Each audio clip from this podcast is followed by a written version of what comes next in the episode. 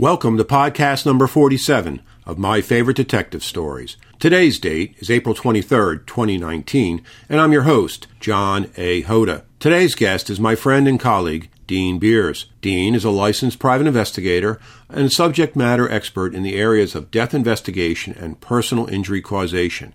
He has over 6,500 hours of experience specific to death investigation and related injuries, negligence, causation all the way from field investigation to forensic autopsy assistance. He is the only board certified legal investigator in northern Colorado and is a certified medico legal death investigator specializing in consultations and investigations of all civil, personal injury, negligence, and death matters, as well as felony criminal defense. He continues to speak extensively on investigative techniques and principles and has authored multiple peer reviewed white papers and the book Practical Methods for Legal Investigations Concepts and Protocols in Civil and Criminal Cases. It is my pleasure to introduce Dean Beers.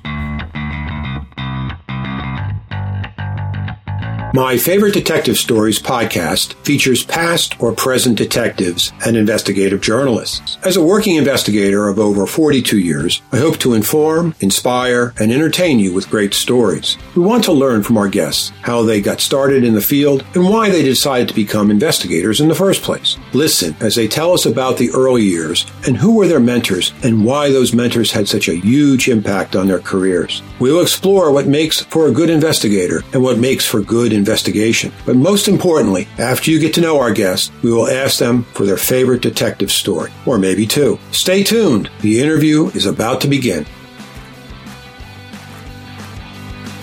Hi, Dean. Welcome to the show. Hey, John. Thanks a lot for having me on. It's it's great to talk to you, and uh, people need to know that we're old friends. Yes, uh, we've been friends for many many years, and I yeah. always, and I always wondered why I hadn't had you on the podcast so far.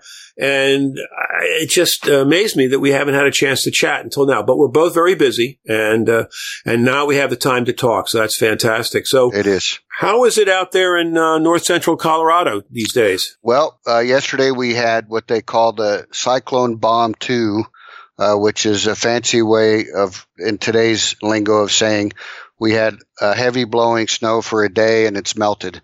Um, so one day we go from literally 69 degrees down to below freezing, and now we're back up to the uh, low 60s again. Mm. So, but but it's great. It's always great in Colorado. Yeah, you have lots of sunshine out there. At 355 days a year, more than Florida, believe it or not. All right.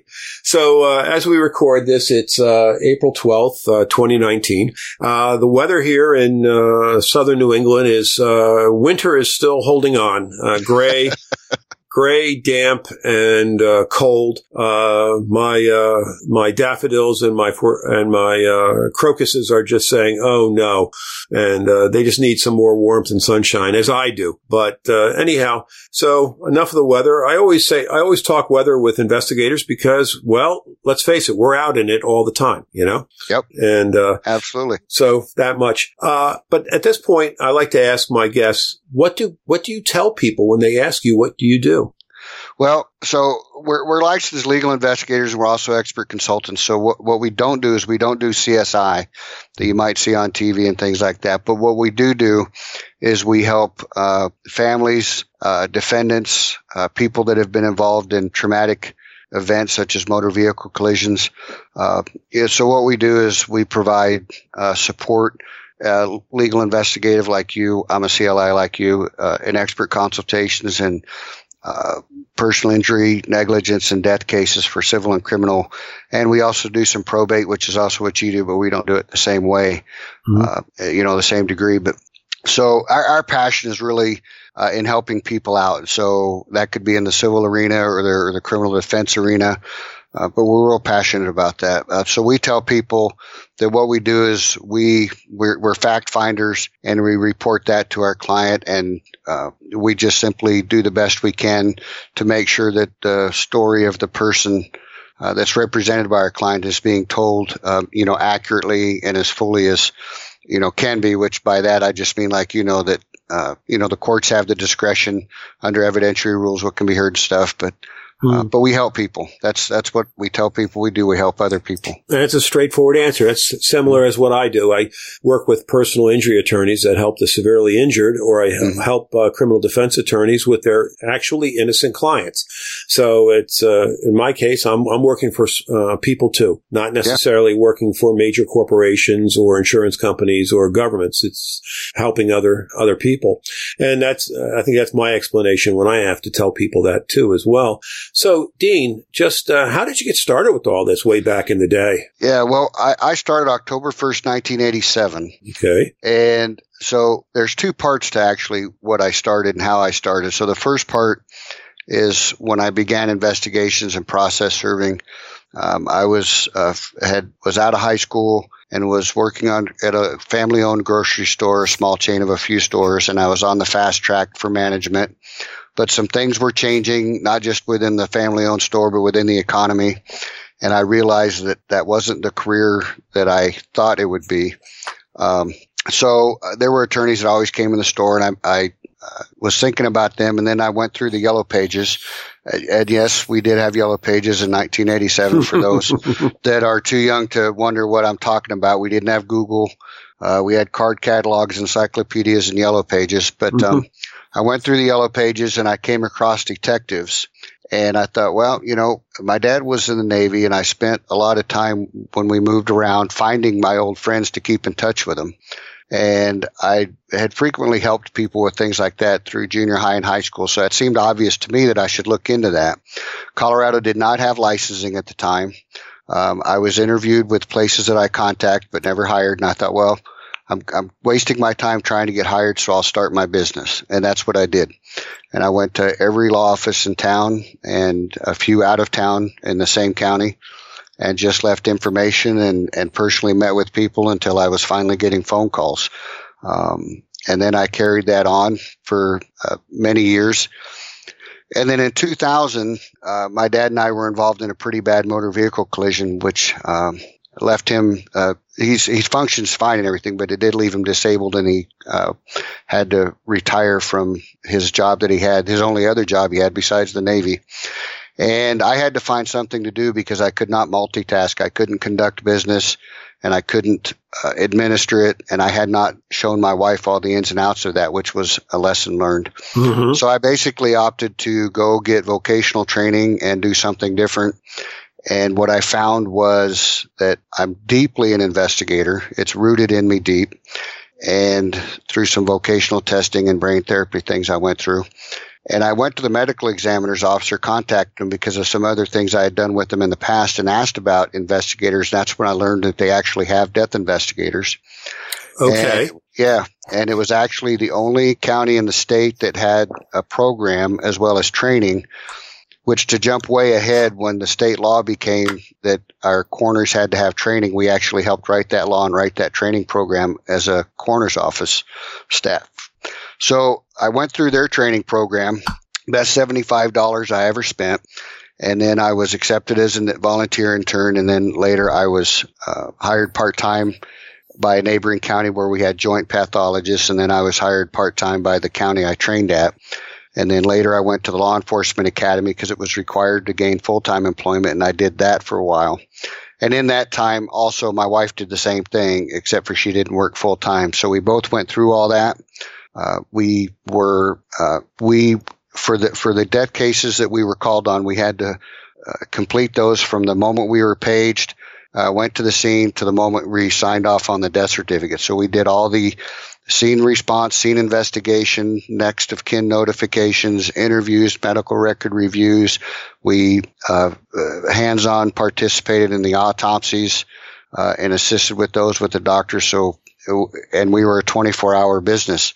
Uh, the coroner's offices are throughout the country because people do pass away at all times of the days and nights, mm-hmm. Uh, holidays or not. And then in uh, that was all started taking place from about 2002. And then in um, 2008, I decided that I had missed this private sector a great deal and uh, I wanted to return to it, but I wanted to focus more on on death and serious bodily injury instead of general investigations. Which by general I mean uh, I was doing a lot of criminal and civil cases, but I wasn't really focusing on specific types, and I really wanted to focus on death and serious bodily injury, traumatic events because my own motor vehicle collision taught me a lot about what people can go through and um, working at the coroner's medical examiner's office also taught us a lot of what people can go through. So again, that uh, just contributed to our passion. And that's what my wife Karen and I did. And we've been doing that um, over a decade now, specifically. And uh, we provide expert consultations for families and equivocal deaths where they often question if a family member or lost loved one committed suicide or if they might have been victim to a homicide or, or an accident or something like that. We do that for attorneys because questions can be asked about insurance benefits, which you're well aware of, as well as uh, standing in civil litigation and things like that. And of course, we do criminal defense still, and I provide expert consultations that. So I had a two stage time in this field. Mm-hmm. Um, and that second time is when I joined NALI. That's when you and I met, and I uh, tested for and and attained uh, my certified legal investigator designation, which I'm very proud of. And it, as you know, it's quite an accomplishment. Sure. Uh, and then we've just continued on to um, a passion for our profession by trying to network with other people. We uh, have written books, articles, developed courses. I do a lot of speaking engagements. So whatever we can do to help other people feel that same passion that we do is what we do. All right. Well, I just wanted to go over an acronym that we're both familiar with, uh, NALI, National Association of Legal Investigators, and then CLI is the designation uh, through some very rigorous testing, certified legal investigator, of which you and I are only uh, a few of what, uh, 70, 75 yeah, people? 75, right. Mm-hmm. Yeah. So yeah, for, uh, for, for, real, that's a, that's a serious uh, designation. It's not just, you know, know, two, uh, two, uh, box tops and 25 cents, you know, and you get it. So, uh, but but going back uh, a little bit earlier, you talked about uh, after your accident with your pop that uh, it changed your uh, thinking about what you wanted to do and how you wanted to go about it, and uh, you started a, a, course of study that uh, in your county and, and, was able to work in that or in the neighboring county and in your county that led to work, which then you then were able to bring back into the private sector again. Do I understand that all right? Yep, that's yeah. that's the chain of events. Yes. Yeah. So, uh, death investigations. Uh, you, you, mentioned just briefly about uh, family wanting closure. What would be some examples where a family would contact you uh, versus accepting uh, whatever uh, information had already been provided to them? Well, the, the most common examples are the various suicides, and most are, and and they're very tragic. Most are gunshot wound, uh, but there can be other forms, hangings and things like that. So there's different evidence and things we look at, but families often come because they have two things happen. They, well, there's three things that happen. First, they have a deep loss uh, and a big void for what happened. And that's, of course, certainly something we can understand has happened, but we can't say that we understand how they feel. But we understand that's happened. And the second is, uh, they have a misunderstanding of the way the investigative process works. And then the second is they have a lot of myth information. So, and that's not negative on the families. It's because we're bombarded with all this information and we are basically believing what's put in front of us. So they come to us with genuine concerns and genuine questions and we can fully understand why they feel that way. And, and of course, the, the, you know, that tragic void and they may have the most legitimate questions in the world that need to be looked into, but they can also at the same time have a big misunderstanding of how the investigative process works. And so somehow that's the most common thing. And we bring, we have to bring those together and see if we can find out, you know, is the family on the right path? Is there really something to be concerned about? Or are they just needing better communication that they're not getting from the official investigating agencies, which does happen. Okay. And we find that sometimes there's about a 50-50 problem there. So sometimes we look at it we find out, you know, once we get with the family and explain to them in a better way, um, and it's, you know, because we try to just really reach down and, and where we trained at, at the county coroner's office, that was one of the things we were taught to understand is, is that sometimes you just really got to sit down with them and, uh, you know, share with them how things work and, and, and really just bring it down to a, a non-technical aspect. And sometimes that's what it takes. And other times, you know, they're, they have really legitimate concerns and maybe the investigation was, uh, deficient in a way or maybe totally deficient, mm-hmm. but yet the outcome is no different. Um, you know, it, it, and then sometimes we just got to put all that together and, and, uh, so they can understand, you know, you have really strong legitimate concerns, but the evidence isn't there. Mm-hmm. And other times, which I'll tell you a little bit later when we ask about some of the, some, some things we've worked with, they really have a strong legitimate concern. There's strong legitimate evidence, but they're not being listened to and they need somebody like us to go in and say, you know, this family's right. Their evidence is right. In fact, here's even more evidence that they're right. And we need, we're trying to help them get that fixed. And that's not as often, um, but, but it does happen. And that's the role that we, we play. We, we, we speak for the dead. Um, we owe them the truth. Sure. Um, and sometimes it, the family is just really struggling. They're on the right track and, and maybe they're they're right all the way down the road or maybe they just don't understand it. We got to figure out where that's at and bring them together on it. And if they're, even if they're not on the right path, but they have the right they're really their concern is founded. We need to, you know, help help them bring that together in a way that they'll be listened to. Okay. Uh, you know, so kind of like a uh, presenting it to a jury. We're trying to help the family present it to a jury, but the jury is, you know, the official investigators need to listen to them. Sure. I have a good, I have a good example of that. Oh, please. We'll talk about. Yeah. Well, no, not now, but so no, a little later. And uh, so I have a very um, basic understanding of death, and I understand death can be caused by natural, accidental, or uh, homicide. I mean, that, and homicide doesn't. I, I, don't mean in the sense of murder. I just means uh, death at the hands of another person or death by uh, at their own hands. Do I did I get that right? Accidental, um, uh, natural, and homicide. Sure. Yeah. yeah, you got those right. The the manners of death. Mm-hmm. Okay. So in those situations, is it that sometimes uh, something could be called accidental, but maybe it's uh, not, or something could be called um, natural, but it's not. Something could be called homicide, and it's not. And and and that's why you know the manners of death are so important, and uh, the questions arising are uh, such that uh, maybe a, a second look uh, or, and maybe the first real look at it needs to be done in order to determine what the true manner of death was. Do I, do I get that right? Yes, and it can have not only can have significant impact on emotionally with a family. Uh, so, for example, if if something was ruled uh, a suicide, but they, you know, no, this was an accident, um, you know, or a homicide, but I'm going to focus on accident for the purpose of this, it can have a financial impact on them because there may be an insurance clause that says we don't pay out on suicides, which is usually for a number of years after the policy is executed. Right. Um, or there's a double indemnity for with an accident. And right. insurance companies send out their investigators to verify these things and families have a right to or attorneys usually representing the family. So those come into play too. And sometimes it's it's really just a matter of uh, they just they just need to know if the answers that they're given are correct or if their feelings you know how they're seeing it you know what the legitimate questions they have uh, you know, would be the correct. So it could be any of those number of things. Okay. And that's what I needed to clarify that for me. And I think you helped sure. me a lot. And the other thing too is back in those uh, early days when you made the transition from uh, general investigative to uh, in your local area after your accident to getting more involved in death investigations, uh, it seemed like you really established, I got a passion for it and really uh, decided that this was going to be your avocation within your profession, that you were going to specialize in death investigations Is that fair to say?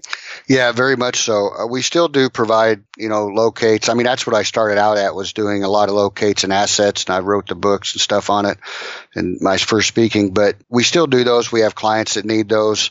Uh, we do, you know, usually involved in our personal injury and death investigations, but overall, uh, the, the overall majority, better than 70% of what we do is, uh, death investigation or, or, uh, serious bodily injury, which really for us, the, the only difference is between the two is uh, maybe the person did not die. Maybe it was a non-fatal event, but everything else is up the same. I mean, a, a mm-hmm. quarter of an inch can make a determination if a person, uh, you know, stab wound dies or not.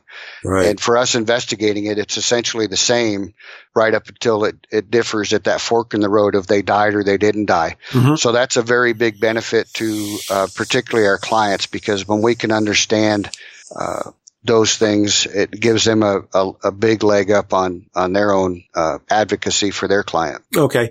So, uh, and to your point, or not to your point, but back to the, the, the fact that this became very, very uh, passionate for you to make sure that this was part of your business mix. Were there any uh, mentors or persons in the earliest days of your training that really gave you a lot of uh, encouragement to go down this path? And what was it that made you realize that uh, they were good mentors and, and that they could uh, give you uh, advice and training that would stick? Sure. So probably, you know, we all have our, our family, uh, you know, our spouses, my wife, she, you know, and, uh, parents, you know, things like that that have always been strong and supportive. Uh, but as far as people that really become mentors specifically in the field, uh, focusing on our death investigation and bodily injury, uh, while we were at the coroner's office, uh, one of my best friends today from that time and personally, uh, he he was the way he taught us both in the classrooms and out in the field and in the autopsy suite uh, really has always stuck with me his passion for families. We were just so much alike in so many ways that way uh, him another investigator that was behind me in learning as well as my wife and we just all had that same passion. And the, the the uh, coroner, the elected coroner at the time was also, he's passed on unfortunately, but he was also uh, very helpful. Uh, he was very strict in things. He expected things a certain way, which was, you know, frankly, the way we'd like to do things. But one of our other uh, training forensic pathologists, uh, and we still work with them today, uh, as one of our consultants, just really had a way of making sure that you know, everybody had a, had a reason to learn something. And so we learned everything from every interaction we had with people. Uh, so those people were important. But then on, on, on the outside of that, probably the strongest uh, mentorship, uh, honestly, was uh, NALI, the National Association of Legal Investigators, because of the the tight network of people that are involved in that. Uh, and then our state association. I mean, really, those those people. I'm involved in other associations uh, for different reasons, but specifically for training component uh, and learning and with each other, mm-hmm. Uh, you know, learning and, and giving back and stuff like that. That was all very important to me. So we had a, a, a strong list of mentors, and and frankly, I learned from that that I that I like being a mentor to other people as well. Well, and, and to that point, I wanted to say you, you mentioned earlier about writing books and uh, uh, creating uh, uh, presentations and doing white papers and whatnot. Just tell me about some of these things because I'd like to hear a sure. lot about that. Well, uh, my white paper for my CLI was uh, reviewing and comprehending autopsy reports. It was about 21 pages, which was a lot longer than the CLI committee, which I serve on now, but the CLI committee at the time anticipated having from an applicant. Um, and that turned in, that was actually became one of the ideas for uh, a book I wanted. And that, that, that particular white paper came with the help of, of my wife, Karen. Uh, Maury Miller is the investigator that I was talking about uh, Steve Cena is a forensic pathologist that we work with. So I had to go to all these different people to make sure that that report was written in a way that, that I intended. So it wasn't written for any of us within the field, but written for those of us, for, for, for anybody outside of it that would benefit from it. Mm-hmm. Uh, and from that, um, Rory McMahon, who's a fellow CLI and friend of ours and NALI member, he was my proctor for my CLI. And when he when all was said and done, he suggested that I write a book. And so that white paper became a chapter in itself. And he, he helped me find CRC Publishing, who he wrote for. And I had to go through all the hard work to get accepted for the book, but he did give me the door. Uh, so Rory, uh, was another mentor for that. Mm-hmm. And that's where the book came from. And from there, in that oh, book, the, I mentioned the, the, name of the book title.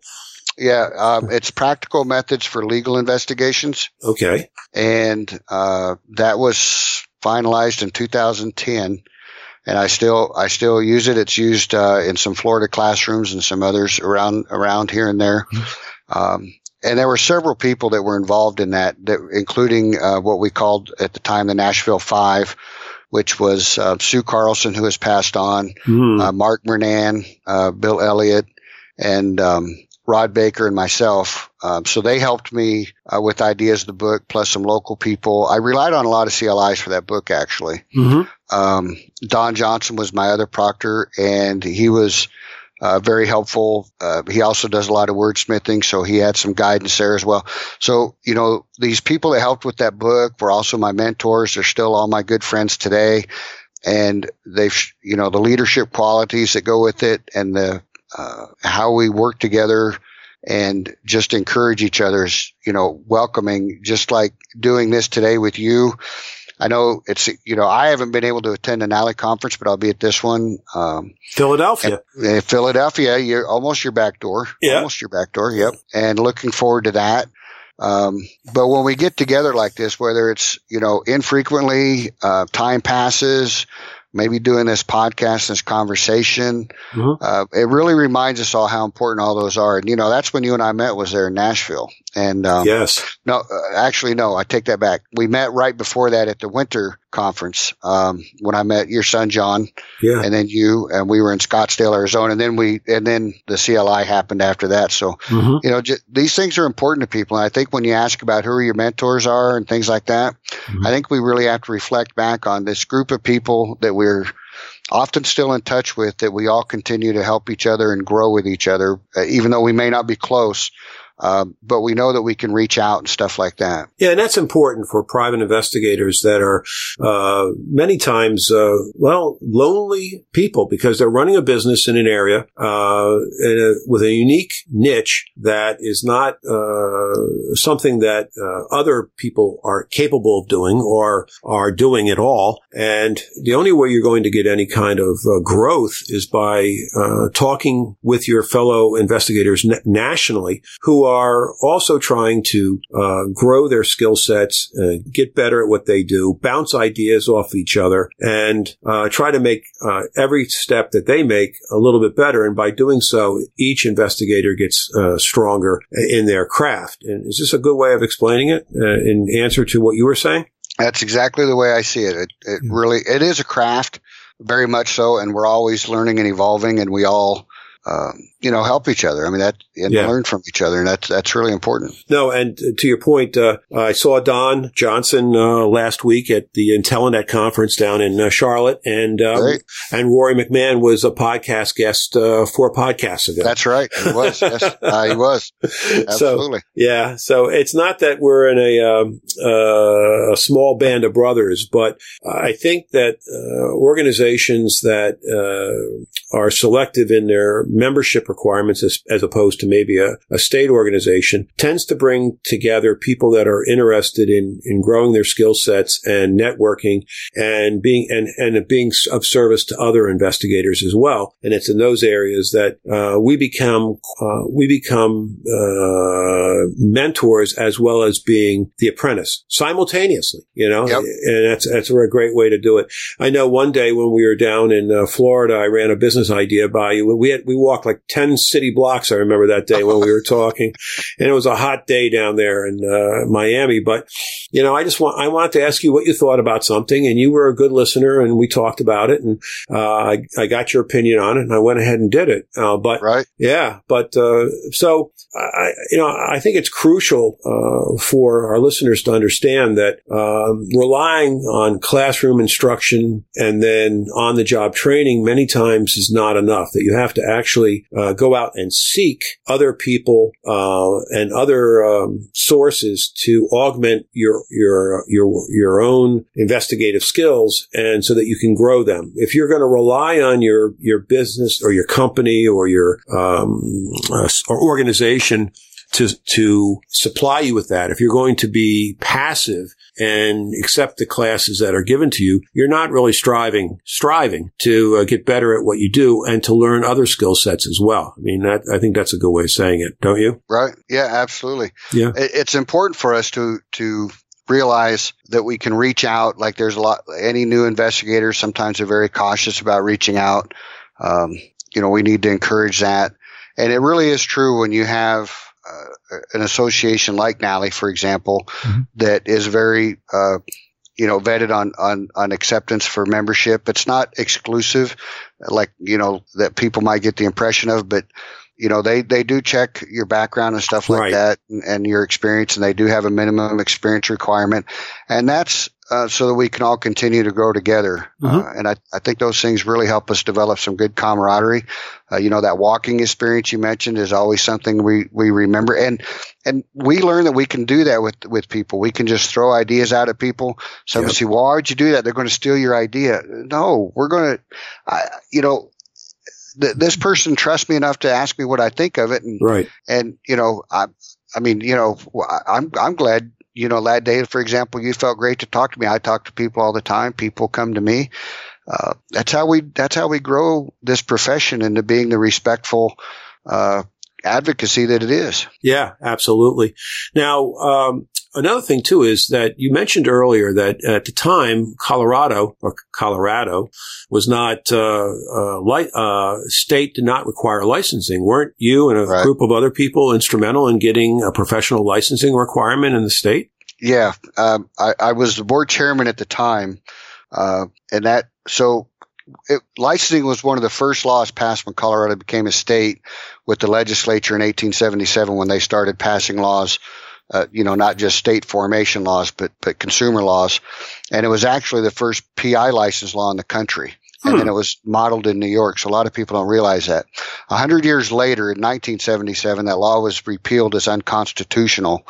Uh, there's different stories of why that happened, including personal agendas and politics and things like that. So, frankly, at this point, I don't know what story's true, other than you know what's printed and, and, and is supposed to be the basis. But PPIAC was formed in 1978, the Professional Private Investigators Association of Colorado, uh, which heavily vets membership.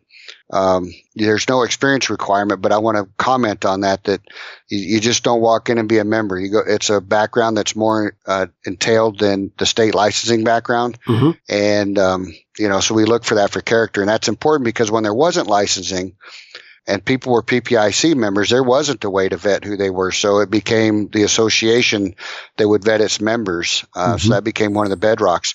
But uh, in 2012, a voluntary license was passed uh, when I was board chairman. That was very controversial. It was the first in the country. Uh, because some things were not implemented in the way that they should have been, uh, the program uh, became expensive and it failed. Okay. And we knew that would happen, uh, you know, about the third, second year into it, when it was on its third renewal, we knew that was going to happen.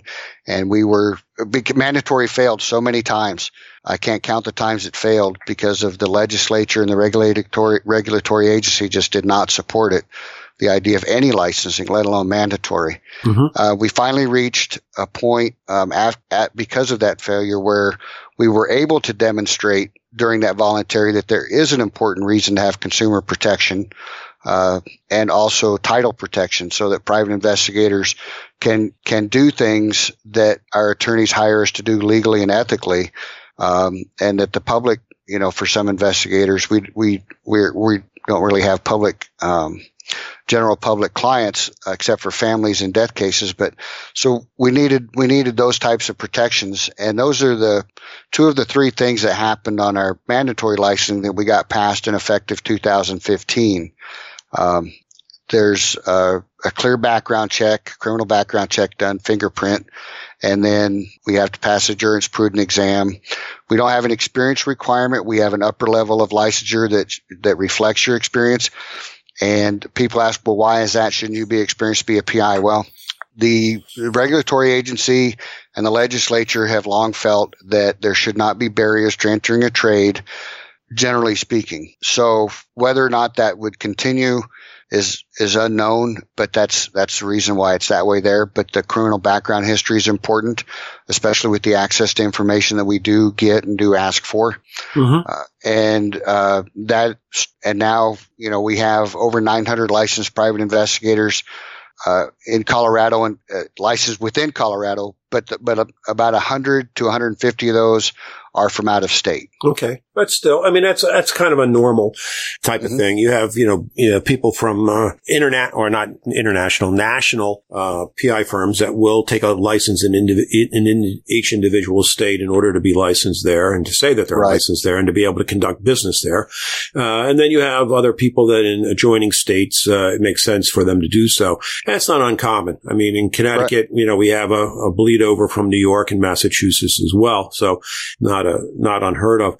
So I, I just wanted to mention that because you mentioned it earlier that, uh, about them uh, being unlicensed, but then I know that you were instrumental in getting that done. Now you also do advocacy on a national level too with the, the national, um, uh, NCISS. I, I forget. Yeah. The, I, give me the abbreviation. All these acronyms. The National, yeah. the National Council of Investigation and Security Services. Yes, sir. Um, I've been on the board since uh, 2010. Mm-hmm. Uh, my wife is the current executive director, Karen. Uh, okay. Since I'm past director of many, many years, uh, retired. And um, I'm a past president, past board chairman. I sit on several committees like I do at NALI. And mm-hmm. the purpose of NCISS is legislative advocacy, particularly at the federal level with Congress and regulators. Uh, we help state associations uh, as as they might need it. Uh, they do all the legwork, you know, really because it's a state thing, but we're there to help them and support them and back them uh, with things, GPS laws, drone laws, mm-hmm. you know, mm-hmm. things like that, uh, licensing laws, for example. So with NCISS, we watch regulators and we watch Congress for particularly things that might uh, come from privacy bills. So consumer privacy, we have to watch those because it, inevitably, when there's something about consumer privacy, that means there might be a restriction to records. Right. The Rebecca Schaeffer uh, case, uh, she was a, an actress that was killed after a person in California, a stalker, obtained her driving record and her address and was able to go to where she lived and then killed her and that became uh, where literally every state uh, started banning access to driving records, and the federal government developed uh, that. The Congress started looking into that, and NCISS had board members at the time, before my time, testify before committees uh, the importance of the information for civil litigation, criminal litigation, even probate. Uh, mm-hmm things like that. So federal government developed the Drivers Protection Privacy Act. Uh, states develop their own uh, acts, so those have very specific permissible purposes mm-hmm. for licensed private investigators, which was another reason why we wanted to have licensing in Colorado. Right. Title protection, uh, so that we could have these accesses that would be granted to licensed PIs. We didn't want to be left out in the cold on those. Uh, NCISS was very fundamental in in uh, basically every record that a PI gets. Uh, we've been involved in.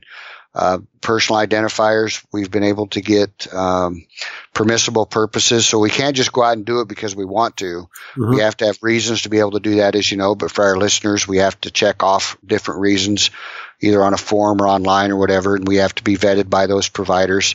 Right. Uh, so NCISS has been heavily, heavily involved uh, in in over 40 years of of all that. Leg- if you've seen that legislation uh, trust me when I tell you there was a direct impact on that. Mm-hmm. And uh, we do have the ears of several key members of Congress, uh, the House and the Senate both. Um, and uh, we're having our hit the hill coming up in a couple weeks. In fact, uh, the president of the Connecticut Association, uh, Paul Ciccarella, is on our board now, and he's going to be joining us at the hit the hill event and meeting mm-hmm. some of your Connecticut people. Right. So we're looking forward to that. Yeah, and and to that point, uh, I I, ra- I raised it because you uh, have not only a local uh, footprint with your turning having Colorado create a professional licensing and for their investigators but also you had a national impact as well. And I wanted to bring that to the table. I appreciate Other, Yeah, you mentioned also too that you've been working in this business with your wife. And uh, uh, months ago, I, I interviewed uh, Wendy and Mark Murnon. Oh, yes. And, Yes. Uh, and that was a, my first husband and wife team. I had them both on at the time. I'm sorry I don't have uh, Karen on today. But uh, how's it been working with your spouse in, in your business? Well, she joined part time in '96, uh, and then uh, she was full time for quite a while. But fr- right now, she deals mostly with NCISS as the executive director, Sure. and she's the administrative manager of WAD, the World Association of Detectives. So that's almost full time between the two of them. But we still work together mostly on the family cases Okay. uh, that we get. Um, but all the years that we've worked together, I mean, our desks are almost side by side. hmm Uh, it's you know, it's um, we have we have a great relationship, a great friendship, and a great marriage to begin with. And oftentimes it can be, and Mark and Wendy are wonderful people. Mhm. Um, it can be very hard to work together as well. Yes. Um, and when she worked at the coroner's office, they questioned would that would that work out? And I, I frankly, I kind of looked at the chief and said, "But you, your husband works here full time with you." so you know, uh, you know, I'm I'm kind of puzzled at that question, but I understood her point was, you know, is there, you know, are you know, is this going to work out well for you guys? And you know, frankly, John, we work so well together. Uh, it really. Um, I couldn't picture it a different way, and and honestly, that was some of what I missed uh, when I came back in 2008. I just uh, want, wanted to, to go back to the idea, and we had to have long conversations. You know, if it would work, uh, changes again. Uh, you know, was Sure. she willing to to take on, you know, doing that with me again and stuff like that? We're both very passionate, but here's here's what I really truly appreciate more than a lot of other things that she does for us. And that's simply that she works with me on these cases. We work at them independently and then we come together and talk about them. And she brings such a different perspective to the way uh, things are presented. She really can deep down understand, uh, some of the families because she talks to them, uh, just like I do, but she hears things. Um, and she Mhm. has female intuition. To be honest with you, it's a real thing. It's like our gut feeling. Um, but she sees things. I can count time and time again. She's seen a detail in something that, that I completely overlooked. And it's, I don't, I, it, I know some of it is her intuition. Some of it's her training and experience and others is just having a second set of eyes. But if I'm going to have a second set of eyes, I want hers to be the 1st Mhm. um, you know, on that. But as far as uh, working with her, you know, there's just so much wonderful things we do together. I really would not have it another way. okay. And I'm so grateful for it. It's wonderful. Well, thank you. And now we're at that stage of the podcast uh, when my guests usually tell me their favorite stories. So uh, you have a few for me, Dean? So let's earlier I referenced one that would be really good to understand the equivocal death and helping families. Okay. And uh, John Colvin, uh, these are names that we all you know know, and if our listeners don't know, just trust me, John and I know all these names. John Colvin's a, a early CLI. He's been a NALI member for over 30 years now. He's in Phoenix, Arizona, um, and I actually met him at the same Scottsdale. Uh, that I was at attending with you and, and your son John, but Mhm. he he contacted me one day and want to know if I'd take a look at this case that he had. He said, I'm, I, I'm positive what it is, but I really need somebody like you to take a look at it. I said, okay. So he sends it to me and I'm looking at photographs. My wife walks in the office and says, looks at my computer monitor and says, so who killed him? I said, well, uh, you know, it's supposed to be a suicide. What makes you think it's a homicide? And it, it for us, it was actually really obvious. Um, but the family needed more than obvious to work with. Uh, they needed they needed really solid facts. So we had to we worked with John. We spent a lot of time on this case, but it's the Sean it's Sean Drenth, S E A N D R E N T H, um, Sergeant Sean Drenth. It's very um, well known in the Phoenix area. It's been written on a lot. Rich Robertson, Oh, sure. the editor of TI magazine, the the legal investigator for NALI, also a CLI. I think our listeners are getting a point here Yeah. right? Yeah. with their 75 CLIs in, in the country, in the world, and I've probably mentioned uh, uh, 15 to 20 of them already. So the, I just think that's important to note. Um, but Rich hired uh, a, a former reporter that had written on this extensively uh, after the fact. Paul Rubin. Um, so yeah, Rubin, yep, and Paul Rubin, and so we've talked about it after, and he read my report.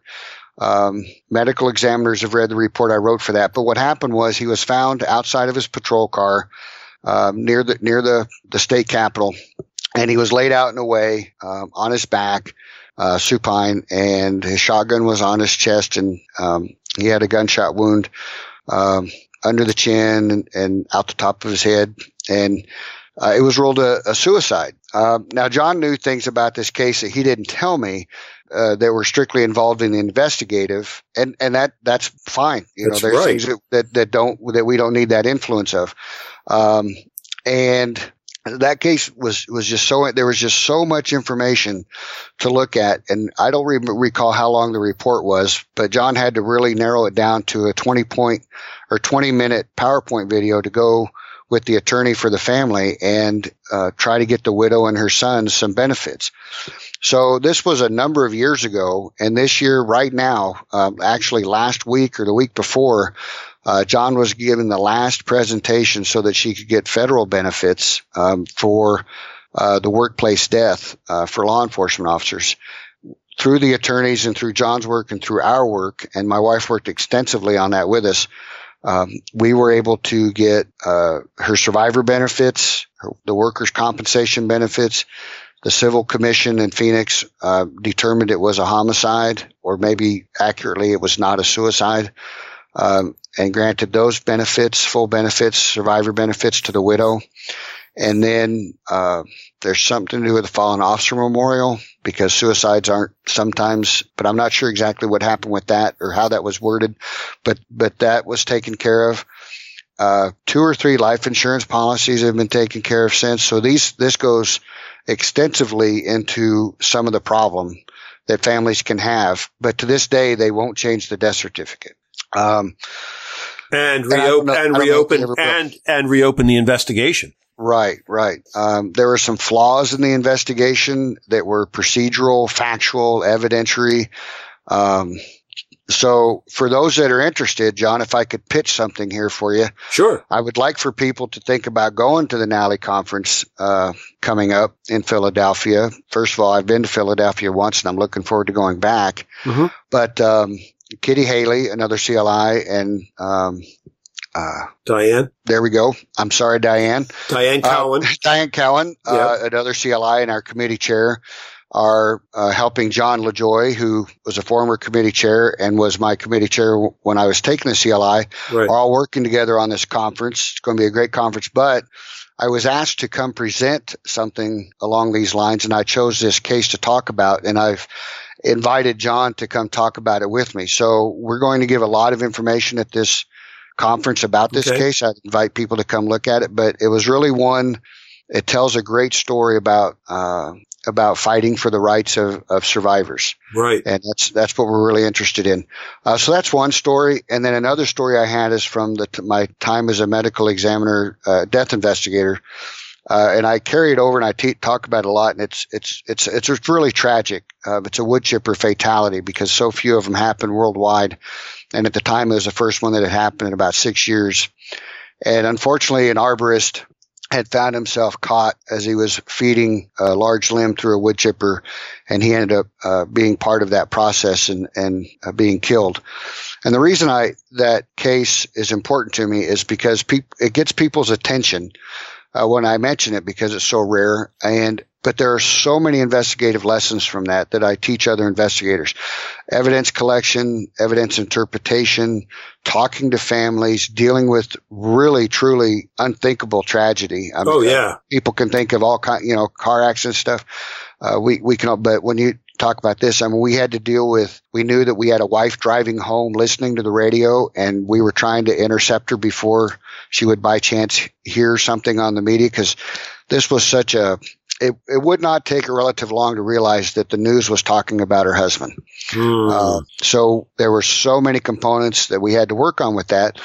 And I talk about this case, uh, and I've written a paper on it so that investigators can learn not only what in, what the official investigation can do in a very fast pace uh, environment, but then once it slows down and you start working on the cause and manner of death and what all we have to deal with. Um, dealing with the family and the next of kin and then their post trauma. So Yes. on this on this same event, you know, this was a big commercial wood chipper and one day I get called by the son and he wants to know why I can't remember exactly how he put it, but basically I authorized for the wood chipper to be uh, sold and on eBay. And I said, no, no, I, I got to take that back. Somebody else called me that said the son had heard this wood chipper is for sale on eBay. I talked to the son after I found out more information. I, my apologies for confusing that.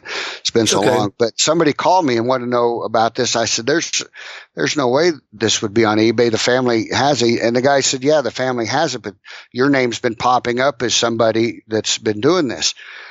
And I found out that somebody on what we call our western slope, which is the other side of the mountains, right. had a wood chipper for sale on eBay. It was actually claiming that it was this tragic event, and they were they were riding on the family's grief. And it was so offensive that uh, I contacted the family's attorney, who who had been a prior client of mine, and I knew well, and uh, told him what I'd found out. And then I got a hold of the son and told him what I'd found out. But here people were using a tragedy, which we see all the time, but they were using this tragedy to try to make profit off of a completely, you know, wood chipper that uh, wasn't related to anything, but they thought they would get some extra money from writing this tragedy. Oh, jeez. So, so I, I, bring this up because we, we can deal with things so our listeners understand. We can deal with things in such a wide scope that becomes totally unpredictable. Um, and we have to be prepared for that. Um, mm-hmm. And in the private sector, that happens too. I mean, time and time again, we, we see and hear cases where, um, they're resolved or whatever. And then boom, next thing you know, something has come up with them or they're in the media again or something like that. And we got to be able to uh, help our clients through that trauma again, maybe. Um, or maybe there's something positive as well, like a Sean Drenth. I mean, that, you know, now that's become a very positive, uh, in the media there, you know, because there's so everybody's rooting for the family because they see that it was a homicide. Um, right. So when they see that the fam, you know, that the family's, uh, you know, it's uh, still very tragic, but they're, but they're finally glad to see that the family's getting what they, um, you know, what they're seeking. And, and that's the truth. Sure. Uh, you know, so yeah. Now, uh, I know that you were the death investigator for the county at the time, but was there any discussion uh, with you about uh, the mechanical working of the wood chipper? Was it functioning properly, or was there any uh, negligence in the design or manufacture that caused the unfortunate death of this arborist? Sure. So that type, and that's one reason I like to give the presentation is is that's part of the presentation actually. Okay. Um, what what did happen? We have a we have a very strong theory of what happened. Uh, because of circum evidence that we have, uh, we feel that his hand, his left hand specifically, was caught on part of the a tree knot and it pulled him through. Right. And, and, and that's because of ev- evidence we have of what did survive intact uh, during this wood chip, during this event. But immediately we look, and those of us that deal with, uh, and I did not at the time, uh, so this was new to me, but mm-hmm. those nowadays that we deal with these, uh, corporate, uh, related tragedies, you know, what could be at fault and stuff. So, uh, the family attorney who I knew, he's a personal injury attorney, and um, they they did uh, look into that. But during our official investigation, we were contacted, and by we I mean the office, uh, so actually me, but we were contacted right away by the manufacturer I mean, they were right on it. They they have a, a, group of people. Every corporation, every manufacturer has attorneys and groups of people that literally watch these events, sees them, are notified of them, and they act on it. And they want to get out there right away. Of course, OSHA was there, which frankly, OSHA just takes my report and, and rewrote it for their report. That's, you know, sorry guys, but that is what happened. Yeah. Um, but the the manufacturer, they anything we asked for, they provided. Uh, in some ways because they had to in other ways, but frankly, before we were asking for it, they were providing it. And it was very helpful to us in, in determining some things. Uh, we had to look into the person's background and things like that. Um, mm-hmm. There was a divorce filing, but they had reconciled recently. Uh, all these different considerations. But was there a fault with the equipment? We didn't find any. Uh, it was independently examined. Uh, it was examined by the by the city where the death took place. Mm-hmm. Um, it was examined by the manufacturer and it was examined by attorneys, engineers. So there wasn't fault found with the function of the wood chipper. But here's what was interesting is that was found out um, that so if I could describe for my listeners, this is a huge wood chipper, not the kind you rent from Office Depot. It's bigger than that. Um, and you stand in front of this and you throw in your limbs and your branches and whatever and you feed them in. And then about eight feet away on the side are the controls. And the instructions specifically state that it's a two man operation for the wood chipper. Mm, I'm And starting to hear then- this already, but go ahead. Right. And so somebody is supposed to be at the controls and somebody is supposed to be, uh, you know, doing the operating of, of, you know, feeding, feeding the wood chipper. And then there might be a, another person, um, you know, cutting the limbs and things like that. Right. And there's some background that we did that I don't want to get into. First of all, I get too long, but I don't want to disparage anybody that was, that was involved, uh, for things that they did or didn't do hmm but the the the per, the decedent was very strict about his workplace safety, uh, especially for his employees. Uh, so they had all the safety gear, and there was a, strong evidence of that. But there wasn't somebody standing at the controls. Uh, there was two people working that day. Um, there were other events that happened that prevented a third person from being there. Uh, uh, some very personal events to to the people involved, but a third person could not be there. But they went ahead and did this that day anyhow, and the accident happened. We found out uh, from the manufacturer that this this equipment was bought used. Um, it was fairly new, but it was bought used, and it came uh, since that manufacturing time, but before this event time. So in between the two, uh, the manufacturer had came out with a new uh, new equipment and new safety features, which one of them included a bar that would go down as like a U shape. So it go down from each side and then under, and it was a red bar. And what would happen is the person would have to lean on that bar for it to work. And the minute they were not leaning on it, Right. it would cease functioning. It, it like dead man switch, like a Dead a man switch. Right. Yep. And- Exactly. So that wasn't there. That wasn't meant to be on this device. There was no retrofitting of that on this piece of equipment. But so, in other words, the manufacturer was well aware of, and probably from a prior lawsuit, which I don't, I'm told there was, but I don't know factually. But that's why, and that's, that's how these things happen is something happens and then a company is put on notice and then they come up with these safety features. Right. Um, so that's that's the whole that's kind of the whole story of how all that came together. Um, we had measurements of the blades, the distances, the the feeding mechanisms, all this stuff. Um, so there was a combination of factors that unfortunately led to this happening. Um, uh, you know, and there are people, unfortunately, with these, we learned from the company that disable these dead man switches. right. Uh, yeah. And of course, the, you know, the company's not liable if anything happens, but they disable them because they're inconvenient. They want these things to run and run and run so they can just go back and start throwing branches in. Right. Um, you know, and, um, he, he just didn't have that. If he, if he would have had that switch on that, or if he would have had a piece of equipment, you know, uh, that way it, it would have been that outcome probably in all likelihood would not have happened. Sure. So again, John, you've touched, and I appreciate it on all the different reasons I give this presentation for. And the attention getters, it's a wood chipper, but when people sit in on it, they they walk away going, "Wow, I I did not expect to learn anything. I just expected to." You know, see this wood chipper fatality, but they actually learn a whole lot of totally different. In an hour, they learned so much investigative process. Um, I, I can't even name them all from working with official agencies to working with equipment, defects, safety features, negligences. Um, uh, you just, you wouldn't believe what you learn in an hour. Yeah. So that's why I like to give it. Well, and that's a and that's a great story, and and I, and we did not talk about this story ahead of time. It's just that I'm just a nosy investigator.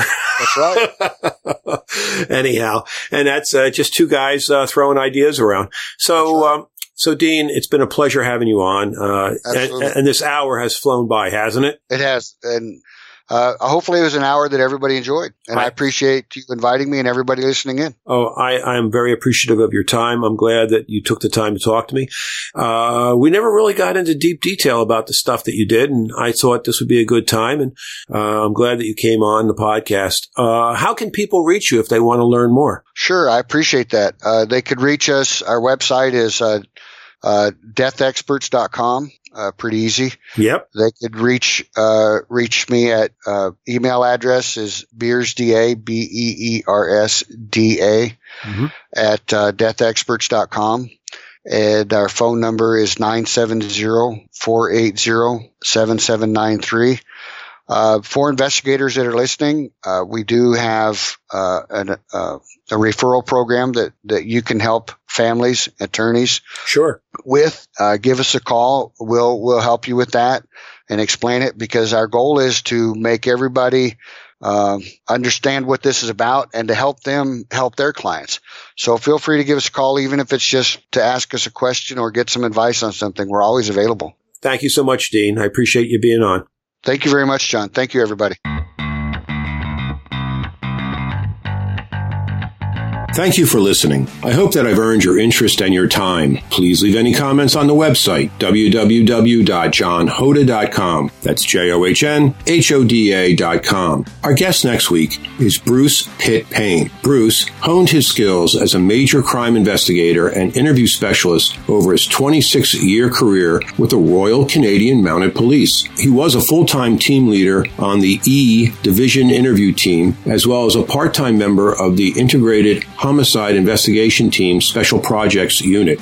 He's a subject matter expert on investigative technique, including interviewing adults, witnesses and suspects, and children. For several years, he was the program manager of investigative interviewing training for the RCMP in British Columbia, where he was instrumental in the creation and implementation of the RCMP phased interview model, which is the peace model after an evolutionary adaptation to Canadian legal and ethical standards. He has taught witness and suspect interviewing skills on both a national and international scale.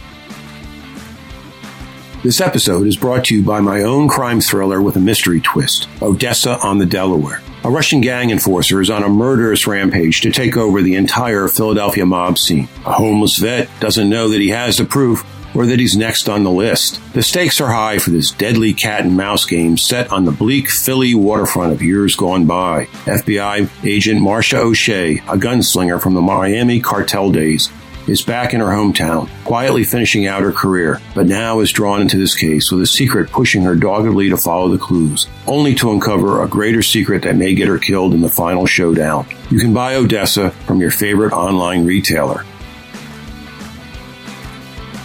Thank you, everyone, for listening. If you've enjoyed this podcast and would like to hear other great detective stories, please go to johnhoda.com and click on the podcast page. There you will find the backlist. Now you're probably asking, John, what about your own stories? Do you have any? Sure enough, I do. And they're available for you free with your email subscription to the podcast as a download right to your inbox. I have eight short stories and eight vignettes from my book titled Mugshots, My Favorite Detective Stories. Now here is my ask. If you were informed, inspired, and entertained by the stories today, don't be bashful. Please take a moment to share this podcast with your friends, then leave a review on your favorite podcatcher. If you like to leave a comment, you can do so on the website at www.johnhoda.com. That's J O H N H O D A.com. Thank you so much and have a great day.